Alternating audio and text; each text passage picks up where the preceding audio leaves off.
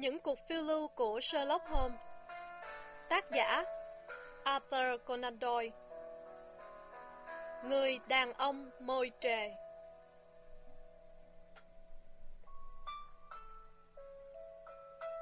Một đêm tháng 6 năm 1889 Có chuông cửa reo. Tôi nhổm dậy trên ghế Còn vợ tôi thì đặt đồ may vá xuống Khẽ nhăn mặt, bực mình. Một bệnh nhân, anh sẽ phải đi thôi. Nàng nói. Tôi rên rỉ Vì vừa mới trở về sau một ngày mỏi mệt. Có tiếng cửa mở Một vài tiếng nói vội vã Và sau đó là những bước chân hối hả. Cửa lớn mở tung ra Và một người phụ nữ mặc đồ sẫm màu Che mặt bằng một tấm mạng Bước vào phòng.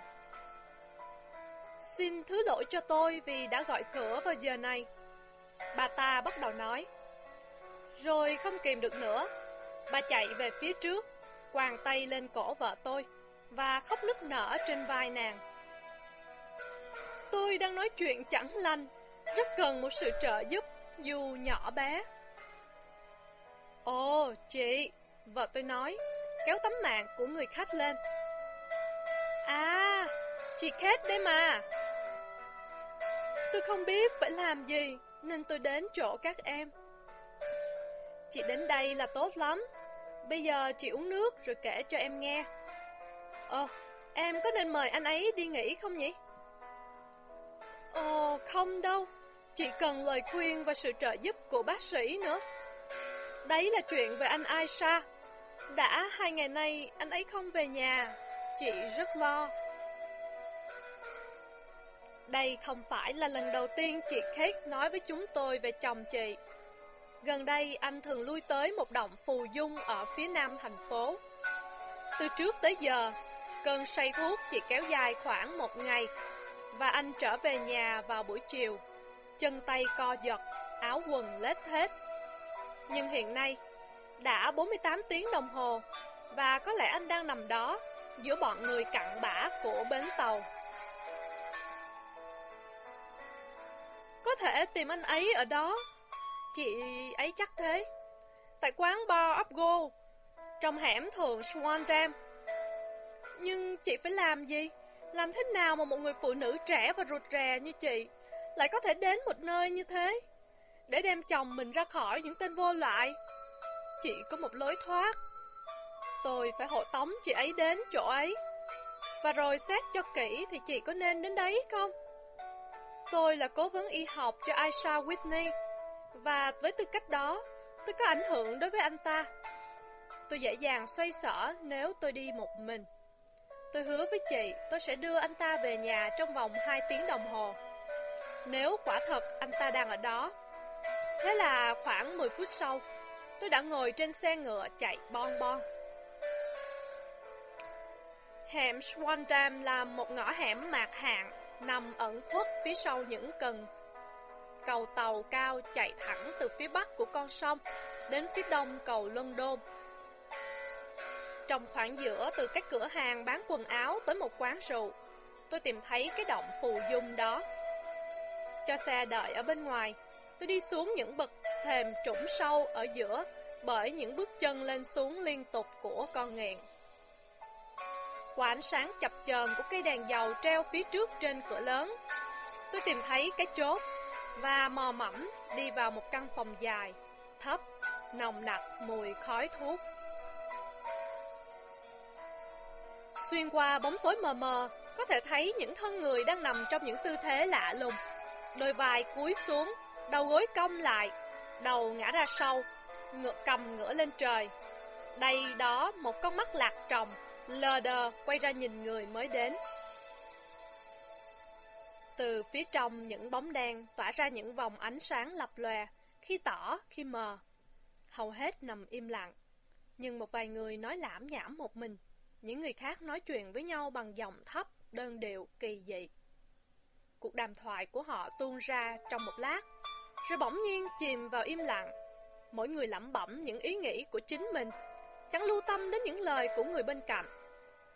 Phía bên kia là một lò than hồng, bên cạnh nó, trên một cái chiếc ghế đẩu gỗ, ba chân, có một người đàn ông ngồi. Đó là một ông già cao, gầy gò, quai hàm tựa trên hai nắm tay, cùi chỏ đặt trên đầu gối, trố mắt nhìn vào lò sưởi. Khi tôi bước vào, một người hầu mã lai vội vã vẫy tôi đến một cái giường ngủ để trống. Tôi muốn nói chuyện với ông Aisha Whitney. Có một sự chuyển động và một tiếng kêu từ bên phải của tôi. Nhìn qua bóng tối nhờ nhờ, tôi thấy Aisha đang trố mắt nhìn ra phía tôi. Trời ơi, Watson đấy à! Anh ta nói, run rẩy một cách tội nghiệp. Watson, mấy giờ rồi nhỉ? Gần 11 giờ đêm. Ngày nào thế? Thứ sáu, ngày 19 tháng 6. Trời đất, tôi vẫn nghĩ là thứ tư đấy. Đúng là thứ tư. Sao anh lại nói dối tôi làm gì? Anh ta úp mặt xuống hai cánh tay và bắt đầu khóc nức nở. Hôm nay là thứ sáu, vợ anh đợi anh đã hai ngày rồi. Lẽ ra anh phải biết xấu hổ chứ. Tôi không nhớ là thứ mấy, nhưng tôi sẽ đi về với anh. Ôi, khét bé bỏng của tôi. Đưa tay anh cho tôi. Có xe chứ? Xe đang đợi. Vậy thì chúng ta đi về. Tôi bước xuống lối đi hẹp giữa hai hàng người đang nằm. Khi tôi đi ngang qua một gã đàn ông cao, ngồi cạnh lò than, tôi cảm thấy có một cái giật mạnh vào áo sơ mi của tôi. Rồi nghe tiếng thì thào thầy đi ngang qua chỗ tôi, rồi quay lại nhìn tôi. Tôi liếc nhìn xuống. Những lời đó chỉ có thể cất lên từ ông già ở bên cạnh tôi. Nhưng bây giờ ông ta vẫn ngồi trầm tư như trước. Tôi bước tới hai bước, rồi nhìn lại. Phải cố gắng lắm, tôi mới ngăn được một tiếng kêu kinh ngạc. Ông ta đã quay lưng, để cho không ai có thể nhìn thấy mình, ngoài tôi ra. dáng người ông ta đã mập, nhưng nếp nhăn đã biến đi, đôi mắt lờ đờ đã sáng hẳn lên. Và kia, người bên cạnh lò sưởi và nhe răng cười. Chính là Holmes. Anh khẽ ra hiệu cho tôi đến gần anh và ngay lập tức xoay nửa người về phía đám người nọ. Trở lại thành một ông già rung cầm cập, miệng há hốc. Holmes, anh vào đây để làm gì? Tôi thì thầm. Nói nhỏ một chút, tai tôi thím lắm. Anh hãy tống hắn đi nơi khác, tôi muốn nói chuyện với anh. Xe đợi ở ngoài. Vậy cho hắn đi bằng xe đó đi. Rồi viết mấy chữ cho bà xã anh. Nói rằng anh đang giúp tôi anh cứ đợi à, bên ngoài 5 phút nữa tôi sẽ ra Trong một vài phút Tôi đã viết xong lá thư cho nhà tôi Trả tiền xe cho Aisha Dẫn anh ta ra xe Chỉ một lát sau Một dáng người già nua ốm yếu hiện ra từ động phù dung Ông ta kéo lê chân, gù lưng Và một bàn chân đi cà nhắc Rồi bỗng người ấy nhanh nhẹn liếc nhìn ra phía sau Vươn người ra Và bật lên một chuỗi cười hể hả Này Watson, tôi ngạc nhiên khi thấy anh ở đó. Tôi đến để tìm một người bạn. Còn tôi để kiếm một kẻ thù. Một kẻ thù? Vâng, một trong những con mồi. Tôi hy vọng tìm thấy một đầu mối trong những lời lãm nhảm rời rạc của dân nghiện này. Cái động đó chính là cái bẫy giết người ghê gớm nhất trong suốt dọc bờ sông. Và tôi e rằng ông Neville St. Clair đã vào đó và không bao giờ trở ra nữa. Những cái bẫy của chúng ta sẽ đặt ở đây.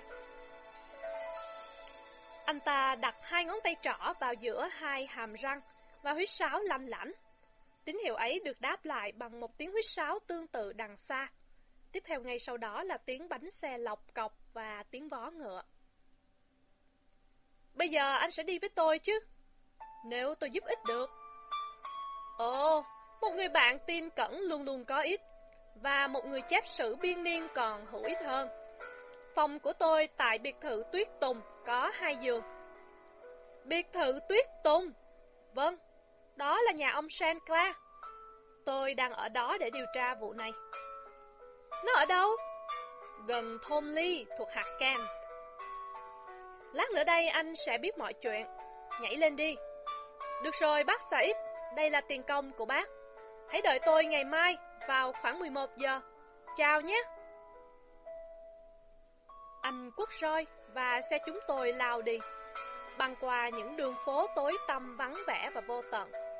Những đường phố này rộng dần ra cho đến khi xe băng qua một cái cầu lớn có tay vịn. Dưới đó là con sông đen thẳm chảy lờ đờ. Phía bên kia là những đống gạch vôi vữa.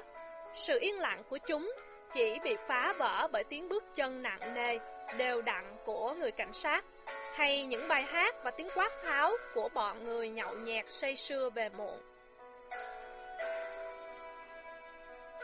Một đám mây nặng nề trôi lơ lửng qua bầu trời, và một hai ngôi sao nhấp nháy mờ mờ đây đó, xuyên qua những khe hở của đám mây. Holmes im lặng cầm cương, đầu cúi xuống ngực, với dáng vẻ của một người đang đắm chìm trong suy tư. Tôi ngồi bên anh, tò mò muốn biết cuộc truy tìm này là cái gì, nhưng lại không dám làm gián đoạn dòng suy tưởng của anh.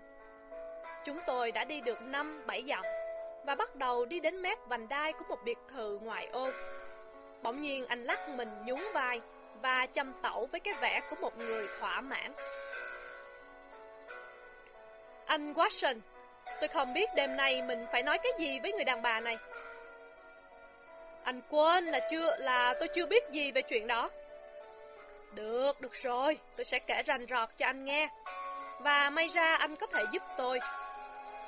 Anh kể đi.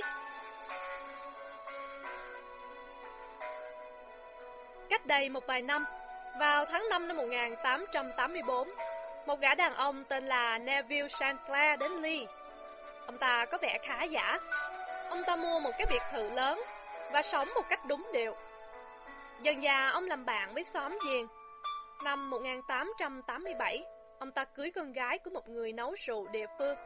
Bà ta sinh được hai con. Ông ta không có nghề nghiệp, nhưng có cổ phần tại một vài công ty và thường lên phố vào buổi sáng, trở về nhà vào lúc 5 giờ 14 chiều. Bây giờ ông ta 37 tuổi. Đó là một người điều độ, một người chồng tốt, một người cha thương con và là một con người được mọi người xung quanh yêu mến. Tôi có thể nói thêm rằng mặc dù số tiền nợ của ông ta hiện nay là 88 bảng 10 shilling, nhưng ông ta có 220 bảng trong ngân hàng Capital và County Bank. Vì vậy, à, vấn đề tiền bạc không làm ông ta lo nghĩ nhiều. Thứ hai tuần trước, ông ta lên phố sớm hơn thường lệ. Trước khi đi, ông ta bảo rằng ông có hai việc quan trọng phải làm và hứa sẽ đem về cho con trai một cái hộp có những hòn gạch nhỏ để chơi.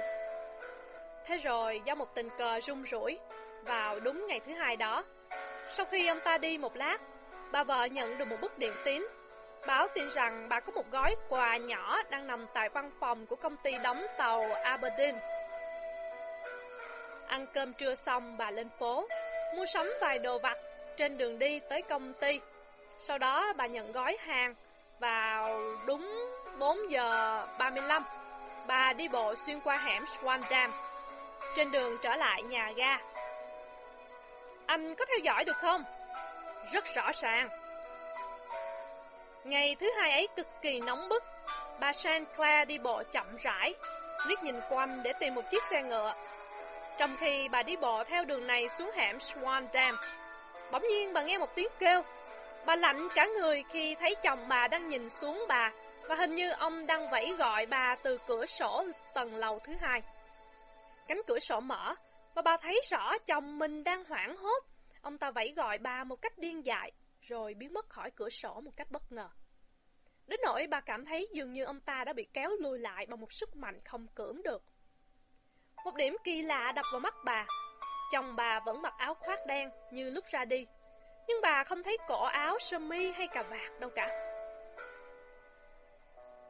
Bà chạy vội xuống bậc thang rồi chạy băng qua phòng phía trước, cố leo lên cầu thang đến tầng 1.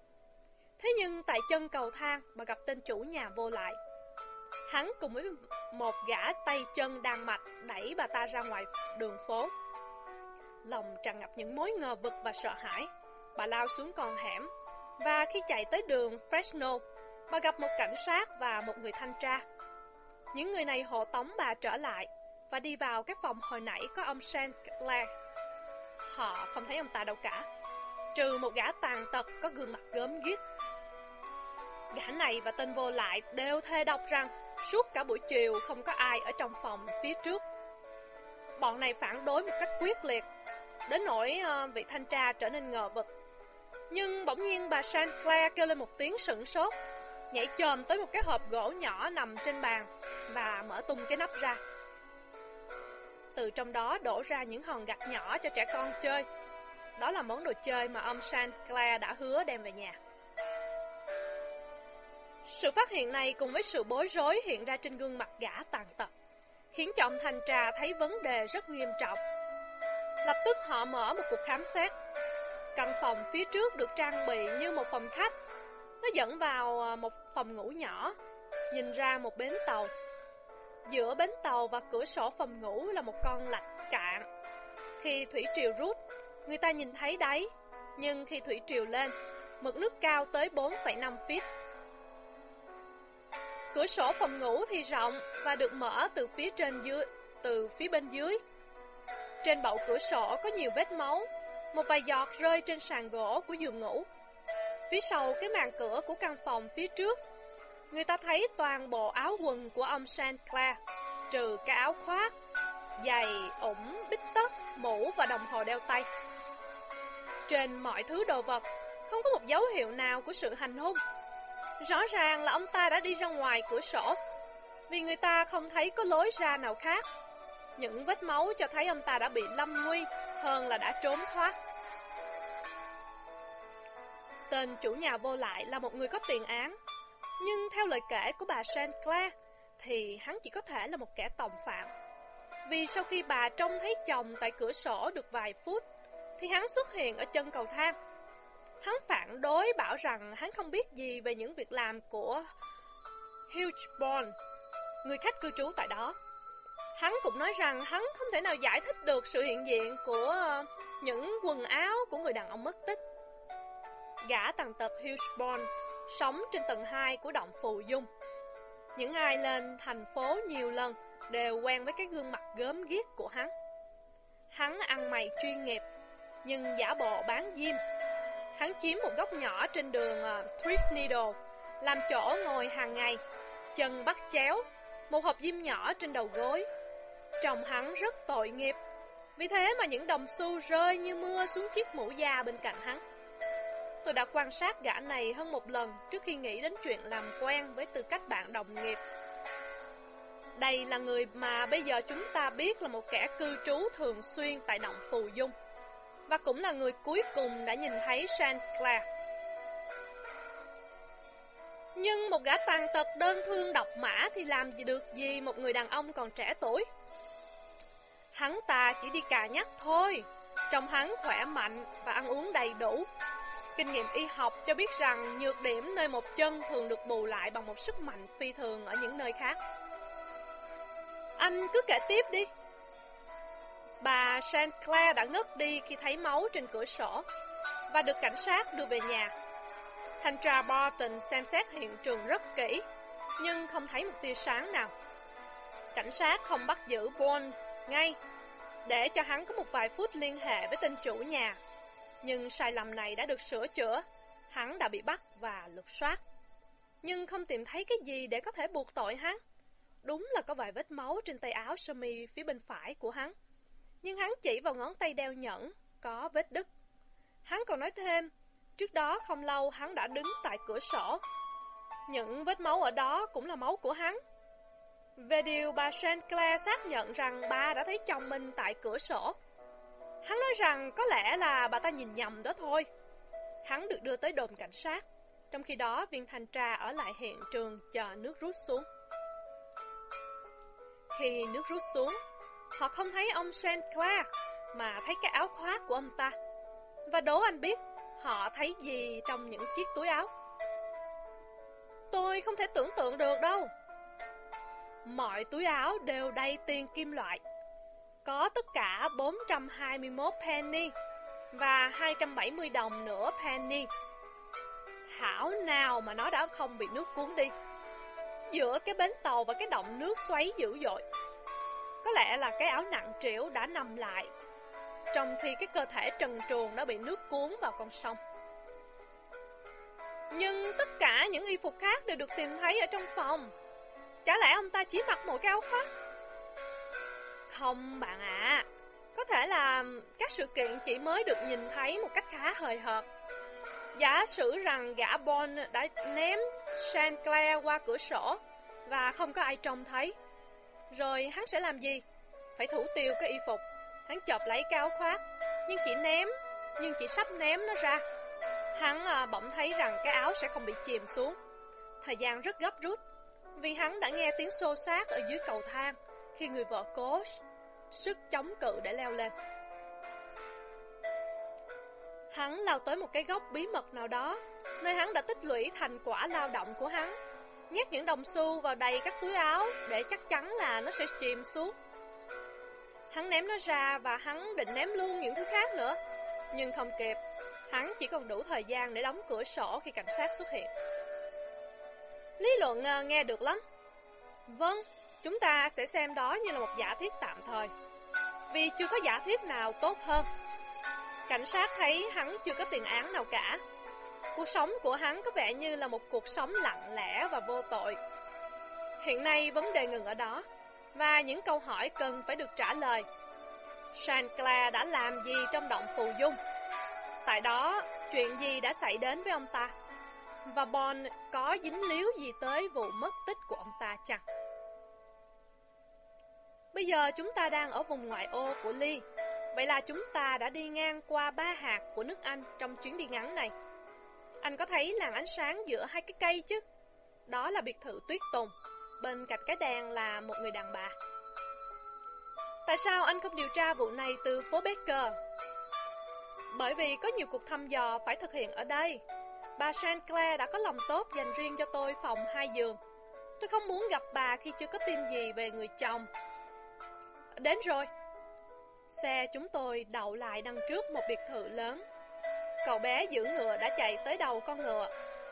Tôi nhảy xuống theo Holmes lên lối đi rải đá sụt nhỏ. Ngoằn ngoèo dẫn đến nhà. Khi chúng tôi đến gần, cửa mở tung ra. Một người đàn bà tóc hung đứng bên cạnh cửa. Và đứng đó, dáng người nổi bật lên trong làn ánh sáng chói lòa. Một tay vịn cửa, tay kia đưa lên lưng chừng, ra vẻ trong ngóng. Thân người bà hơi cúi xuống, đầu và mặt nhô ra, đôi môi hé mở, đôi mắt thiết tha như dò hỏi. Thế nào? Bà kêu lên. Bà cất lên một tiếng rên rỉ khi bà thấy bạn tôi lắc đầu và nhún vai. Không có tin vui. Không. Không, có tin buồn. Không. Xin mời vào, sau một ngày dài chắc các ông đã mệt. Đây là bạn tôi, bác sĩ Watson. Anh ấy đã giúp tôi rất nhiều trong dăm bảy trường hợp, và hôm nay tôi may mắn kéo anh ta cùng đi. Tôi sung sướng được gặp ông, bà nói, nồng nhiệt nắm lấy tay tôi.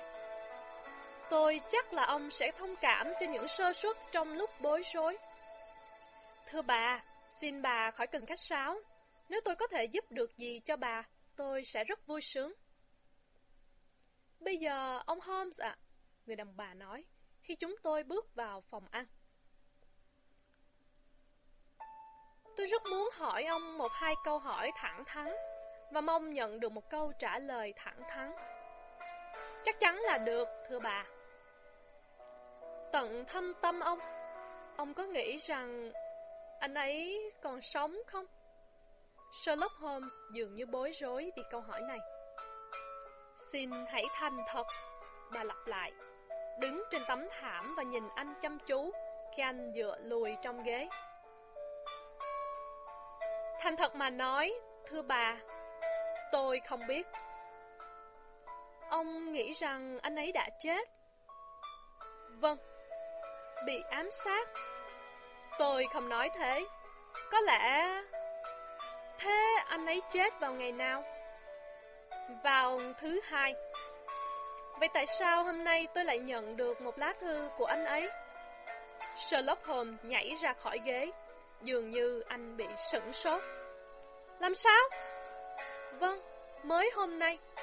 Bà mỉm cười, đưa một mảnh giấy lên cao. Tôi xem được chứ? Chắc chắn rồi. Anh hầm hở giật nó ra khỏi tay bà, đưa cây đèn lại gần và chăm chú quan sát. Tôi cũng rời ghế và chăm chú nhìn nó qua vai anh.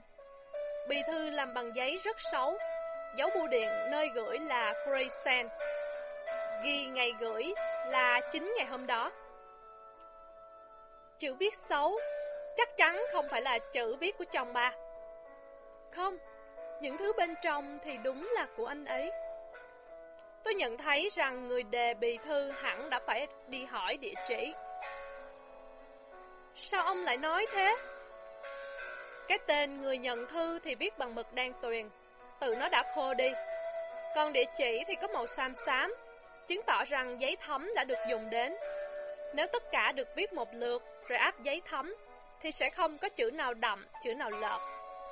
Người này viết xong cái tên, ngừng lại một thời gian, rồi mới viết địa chỉ. Điều đó có nghĩa là người đề bao thư không biết địa chỉ của bà. Bây giờ ta hãy xem lá thư. Hơ, có một vật gì đây? À, cái nhẫn của anh ấy. Bà tin rằng chính bàn tay ông ấy viết. Khi anh ấy viết vội, nét chữ không giống nét chữ bình thường. Tuy vậy, tôi biết rõ nó. Em chớ có lo sợ gì cả, mọi việc sẽ tốt đẹp. Có một sai lầm cần phải đính chính. Hãy kiên nhẫn đợi chờ anh. Neville Thư được một người có ngón tay cái bẩn viết lên một tờ giấy trắng. Phong bì được dán hồ bởi một người đã từng nhai thuốc lá. Và bà có chắc là bàn tay của chồng bà không? Không nghi ngờ gì cả. Chính ông ấy đã viết những dòng đó. Và chúng được gửi đi hôm nay tại Grayson. Thưa bà, những đám mây đã tan dần, nhưng tôi không dám nói là tai họa đã qua. Nhưng chắc chắn là anh ấy còn sống. Trừ phi đây là một sự giả mạo khéo léo để đánh lạc hướng chúng ta. Cái nhẫn không chứng tỏ được điều gì. Người ta có thể đánh cắp của ông ấy. Không, chính là nét chữ của anh ấy mà. Rất có thể, tuy thế có thể là nó được viết vào ngày thứ hai, nhưng hôm nay nó mới gửi đi. Có thể như thế. Như vậy, trong khoảng thời gian ở giữa hai sự việc, đó có nhiều chuyện đã xảy ra. Ồ, ông Holmes ạ, giữa chúng tôi có một mối đồng cảm sâu sắc, cho nên nếu có gì không lành xảy đến cho anh ấy, hẳn là tôi đã biết. Vào cái ngày sau cùng, khi anh ấy bị đứt tay trong phòng ngủ, thế mà đang ở trong phòng ăn, tôi chạy vụt lên cầu thang tức khắc, biết chắc chắn rằng có một cái gì đó đã xảy ra tôi đã cảm nhận được ngay, dù chỉ là chuyện vặt vảnh như thế. Thì có lẽ nào tôi lại không biết gì về cái chết của chồng tôi? Vâng, trực giác của phụ nữ đôi khi có sự có um, giá trị hơn sự suy luận phân tích. Và trong vụ lá thư này, chắc chắn à, bà có một vài bằng chứng ủng hộ cho quan điểm của bà.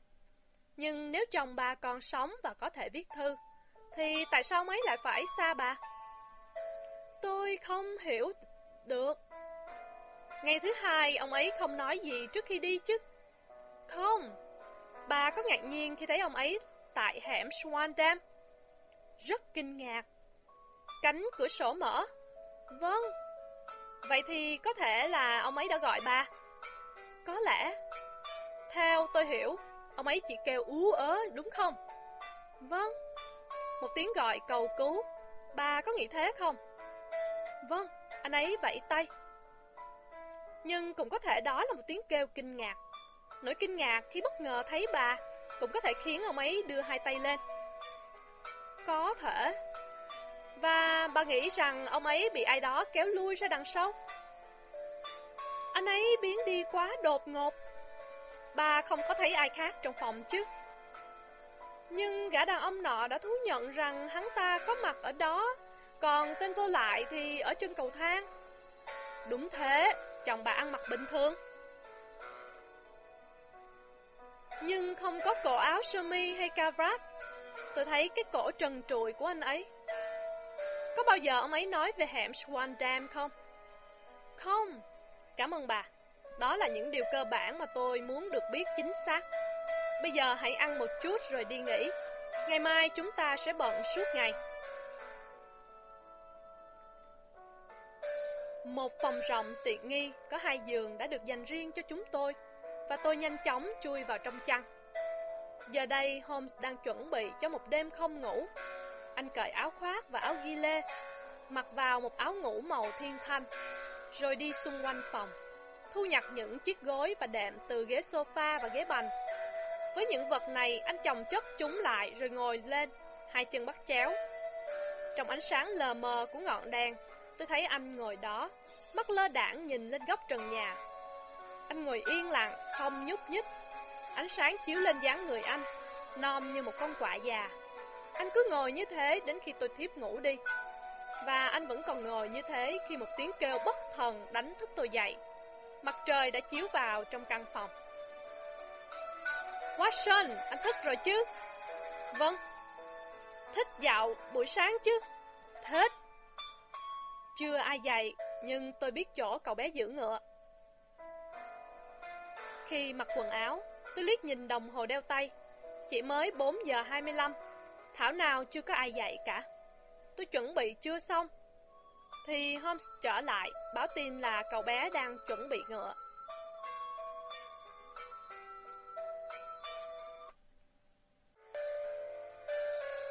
Tôi muốn kiểm tra lại cái lý thuyết nhỏ của tôi. Anh nói và đi giày ủng vào chân. Watson ạ, tôi là một trong những thằng ngốc nghếch nhất châu Âu. Nhưng bây giờ tôi đã có chìa khóa để mở vụ này. nó ở đâu? Ở trong phòng tắm. Tôi vừa mới có mặt ở đấy và đã lấy nó ra, đặt nó vào trong cái túi này. Nhanh lên bạn ơi! Chúng tôi rón rén xuống cầu thang và đi ra ngoài. Trên đường có một xe độc mã với cậu bé giữ ngựa đang đợi.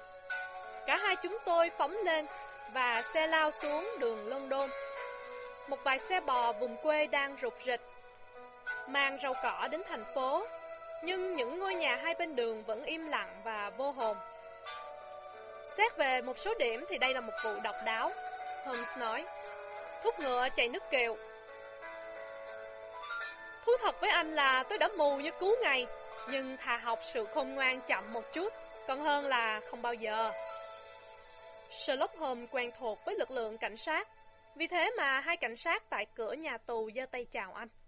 Một người giữ đầu con ngựa, trong khi người kia dẫn chúng tôi vào. Ai trực thế? Holmes hỏi. Thưa ông, thanh tra Bradstreet. À, chào ông Bradstreet, ông mạnh khỏe chứ? Một viên chức khổ người cao, to béo, đã đi xuống lối đi lát đá, đầu đội mũ lưỡi chai, chóp nhọn và áo ghi lê có khuy khuyết rùa. Tôi muốn giúp việc ông, Holmes nói. Được thôi, xin mời vào phòng tôi. Đó là một văn phòng kiểu nhỏ với một quyển sổ cái to tướng ở trên bàn và một điện thoại nhô ra từ bức tường. Viên thanh tra ngồi vào bàn giấy. Tôi có thể giúp gì cho ông, ông Holmes? Tôi đến là vì cái gã ăn mày tên Bon này. Vâng, hắn đã bị trả về khám đợi thẩm vấn tiếp. Tôi nghe nói như thế, hắn có ở đây chứ? Trong nhà giam. Hắn có quậy không? Ồ, hắn chả gây phiền hà gì cả. Chỉ mỗi cái tội là quá dơ giấy. Dơ giấy? Vâng, mặt mày hắn đen như lọ nồi. Vâng, khi nào vụ án của hắn được giải quyết xong hắn sẽ phải tắm đều đặn trong tù. Nếu trông thấy hắn, chắc ông cũng sẽ nghĩ như tôi. Tôi muốn gặp hắn. Dễ thôi, đi lối này, ông có thể gửi lại cái túi sách. Không, tôi xin mang nó theo. Được thôi. Ông dẫn chúng tôi xuống một hành lang, mở một cánh cửa cài thang, đi xuống một cầu thang quanh co và đưa chúng tôi đến một hành lang quét vôi trắng với một hàng cửa lớn ở mỗi phía. Hắn ở phòng thứ ba, phía bên phải. Đây rồi, vị thanh tra nói. Ông ta đẩy lùi tấm ván ở phần trên của cửa lớn và liếc nhìn vào. Hắn đang ngủ. Cả hai chúng tôi đặt mắt vào tấm lưới sắt. Người tù ngủ say, mặt quay về phía chúng tôi, thở chậm và nặng nề. Đó là một gã đàn ông tầm thước, ăn mặc sơ sát bẩn thỉu, phù hợp với nghề của hắn. Những lớp cấu ghét che phủ khuôn mặt cũng không thể che giấu được cái vẻ xấu xí khủng khiếp của hắn. Một vệt rộng từ cái sẹo cũ băng qua mặt, từ mắt tới cầm. Vết sẹo làm cho môi trên trề ra, làm lộ rõ ba cái răng. Một mớ tóc đỏ quạch chảy xuống, ngang qua mắt và trán. Hắn đẹp trai đấy chứ, vị thanh tra nhận xét. Đương nhiên là hắn cần tắm, Holmes nói. Tôi cũng nghĩ là hắn sẽ cần tắm nên đã mạng phép mang theo những thứ này. ông hóm hịnh qua đây. Vị thanh tra cười khúc khích. Lát nữa đây chúng ta sẽ biến hắn thành một vật đáng nể trọng hơn. Vâng, ông cứ tự nhiên. Ông ta đút chìa khóa vào ổ khóa và tất cả chúng tôi nhẹ nhàng bước vào xà lim. Kẻ đang ngủ xoay nghiêng mình, rồi lại ngủ ngon lành. Hôm cúi xuống cái bình nước, thấm nước vào cái bọt biển, rồi lại chui lại lằn ngang qua dọc xuống mặt của người tù. Xin giới thiệu với ông, anh ta nói to. Đây là ông Neville St. Clair. Khuôn mặt của người đàn ông tróc ra dưới cái bọt biển. Cái màu nâu thô kệch đã bay đi. Bay đi cả cái sẹo khủng khiếp chạy ngang qua mặt với cái đôi môi trề. Một cái giật mạnh đã nữa làm bay đi mớ tóc đỏ. Và ngồi dậy trên giường là một người đàn ông tóc đen và da mịn. Đang dụi mắt và ngỡ ngàng rồi nhìn xung quanh. Rồi bỗng nhiên hắn kêu thét lên một tiếng và buông mình xuống, úp mặt vào gối. Đúng là người đàn ông bị mất tích. Tôi đã biết mặt ông ta qua tấm ảnh. Viên thanh tra nói. Người tù quay đầu với cái vẻ bất cần của một kẻ đã liều mình cho số mệnh. Cứ cho là thế, và hãy cho biết tôi đã phạm tội gì. Cái tội đã thủ tiêu ông Saint-Clair. Ồ, oh, không thể buộc cho anh cái tội đó. Chỉ có thể buộc về cái tội tự ám sát, cái tên cúng cơm của mình thôi. Vị thanh tra nhe răng cười. Vâng, tôi đã cộng tác trong ngành cảnh sát 27 năm, nhưng vụ này đúng là số 1.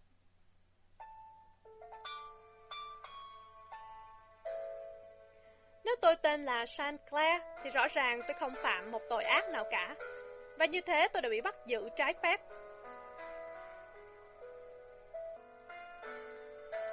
Không phải tội ác, nhưng anh đã phạm một phải một lầm lẫn. Holmes nói, lẽ ra anh nên tin tưởng vợ anh hơn. Vấn đề không phải là vợ tôi, mà chính là các con tôi. Người tù rên rỉ. Xin Chúa giúp, cứu giúp tôi. Tôi không thể để cho không xấu hổ về cha chúng. Là Chúa, thật xấu hổ quá sức. Tôi có thể làm gì bây giờ? Sherlock Holmes ngồi xuống bên cạnh và dịu dàng vỗ nhẹ lên vai ông ta.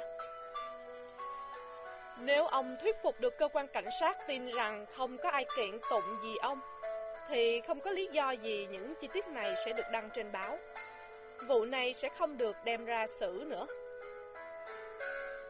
Xin Chúa ban phúc lành cho ông. Tôi thà là chịu tù tội, thậm chí là bị xử tử còn hơn là để cái bí mật này phơi ra Làm nhơ nhút cái các con tôi các ông là những người đầu tiên nghe câu chuyện này của tôi.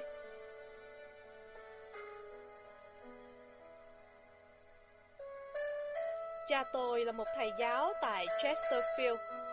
Thời trẻ tuổi, Tôi hay đi đây đi đó Làm diễn viên Và sau cùng trở thành phóng viên của một tờ báo tại London. Một hôm, Ông chủ bút muốn có một loạt bài viết về chuyện ăn xin tại thành phố Và tôi tình nguyện cung cấp những bài ấy. Chính là nhờ đóng vai một gã ăn xin Tôi đã viết được các bài báo theo yêu cầu của ông chủ bút Khi còn là một diễn viên Tôi đã học các bí quyết hóa trang. Thế là tôi vẽ mặt và để cho gương mặt trông càng tội nghiệp càng tốt. Tôi tạo ra một cái sẹo và một cái môi trề bằng một miếng băng dán có màu da thịt. Rồi với một cái đầu tóc đỏ và một bộ quần áo phù hợp, tôi đến nhà ga tại ga đông đúc nhất của thành phố. Bề ngoài là một người bán diêm nhưng thật chất là một kẻ ăn xin. Tôi thử hành nghề trong 7 tiếng đồng hồ, và khi tôi trở về nhà vào buổi chiều, tôi thấy mình đã kiếm được 4 bản 6, 26 shilling. Tôi tiếp tục viết báo và không quan tâm gì tới chuyện đó nữa. Cho tới một thời gian sau, tôi đã vay 25 bản và tới ngày phải trả nợ. Tôi không biết xoay đâu ra tiền. Thế rồi một ý tưởng chợt đến với tôi. Tôi xin chủ nợ hoãn lại cho nửa tháng. Xin ông chủ tờ báo cho tôi nghỉ 10 ngày và cải trang lên thành phố ăn xin. Trong 10 ngày, tôi đã trả xong món nợ. Vâng, các ông thấy đó, thật là khó mà trở lại làm công việc nặng nhọc để có lương hai bản một tuần. Đó là một cuộc chiến đấu trường kỳ giữa danh dự và tiền bạc. Nhưng sau cùng, tiền cũng đã thắng. Tôi đã bỏ nghề phóng viên. Ngày này sang ngày khác, tôi ngồi lại một góc phố để cho cái thân thể tàn tạ giả tạo này làm mũi lòng người và nhét đầy xu. Chỉ có một người biết bí mật của tôi. Hắn là chủ động phù dung, nơi mà tôi thường cư trú. Gã này được tôi trả tiền phòng rất hậu. Thế là bí mật của tôi được hắn giữ kín. Rất nhanh chóng tôi kiếm được rất nhiều tiền. Tôi không nghĩ rằng bất cứ người ăn xin nào cũng kiếm được 700 bản một năm như tôi. Mà thường là ít hơn, bởi ờ, tôi có được những ưu thế đặc biệt. Mỗi ngày những đồng xu càng rơi vào tôi nhiều hơn, nhanh chóng xóa nhà ký ức về cái ngày tồi tệ. Khi mà tôi quyết định bỏ công việc hai bản một tuần. Càng nhiều tiền, tôi càng có nhiều tham vọng. Tôi mua một cái nhà tại vùng quê và cưới vợ. Không ai nghi ngờ về cái nghề thật của tôi. Vợ tôi chỉ biết rằng tôi có công ăn việc làm tại thành phố, nhưng không rõ là nghề gì. Thứ hai tuần trước, sau khi hành nghề xong và đang thay đổi y phục, tôi nhìn ra cửa sổ, thấy vợ tôi đang đứng ngoài đường phố, mắt dán chặt lên người tôi.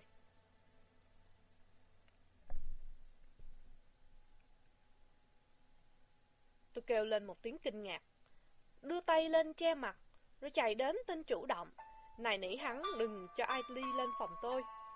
Tôi nghe giọng nói của vợ tôi dưới cầu thang. Tôi nhanh chóng cởi bỏ quần áo, mặc vội bộ đồ ăn xin và hóa trang như cũ. Vợ tôi không nhận ra tôi. Nhưng rồi tôi bỗng thấy người ta có thể lục soát phòng tôi và những quần áo để lại sẽ làm lộ liệt diện tôi. Tôi mở tung cửa sổ. Vì quá sức, tôi đã làm chảy máu vết đứt mà tôi mới bị lúc sáng trong phòng ngủ. Tôi chọp lấy cái áo khoác, để những đồng xu ăn xin vào đó. Tôi ném nó qua cửa sổ, chưa kịp ném nốt những quần áo khác, thì tôi nghe có tiếng của cảnh sát dưới gác. Trong một vài phút sau đó, tôi thấy mình bị bắt. Giữ tội ám sát ông Saint Clair thay vì bị nhận diện. Biết rằng nhà tôi sẽ vô cùng lo lắng, tôi cởi cái nhẫn và lén trao nó cho tên chủ nhà vào lúc không có ai canh chừng, cùng với vài dòng ngoạch ngoạc, báo cho nhà tôi biết là không có gì phải lo sợ cả. Lá thư mới đến tay bà ấy hôm qua, Holmes nói. Trời ơi, suốt cả tuần nay nhà tôi đã lo lắng biết bao. Cảnh sát đã theo dõi gã chủ động này, và tôi hoàn toàn hiểu rằng hắn ta khó lòng gửi thư mà không bị phát giác. Có lẽ hắn giao nó cho một khách hàng nào đó, và anh chàng này quên khuấy đi, để chậm một vài hôm. Viên thanh tra Bradstreet nói. Đúng thế, nhưng có bao giờ ông bị phạt về tội ăn xin chưa? Hôm hỏi. Nhiều lần. Nhưng bị phạt thì có nghĩa lý gì đối với tôi? Nhưng bây giờ thì phải chấm dứt đi thôi. Nếu muốn cảnh sát ém nhẹm vụ này, thì phải thủ tiêu cái gã Hughes đó nhé. Bradstreet nói. Tôi xin thề bằng những lời thề trang trọng nhất. Trong trường hợp đó, tôi nghĩ có lẽ không cần phải đi thêm một bước nào nữa trong việc điều tra. Nhưng nếu người ta lại phát hiện ra ông hành nghề một lần nữa, thì lúc ấy mọi sự sẽ bị phanh phui. Holmes nói.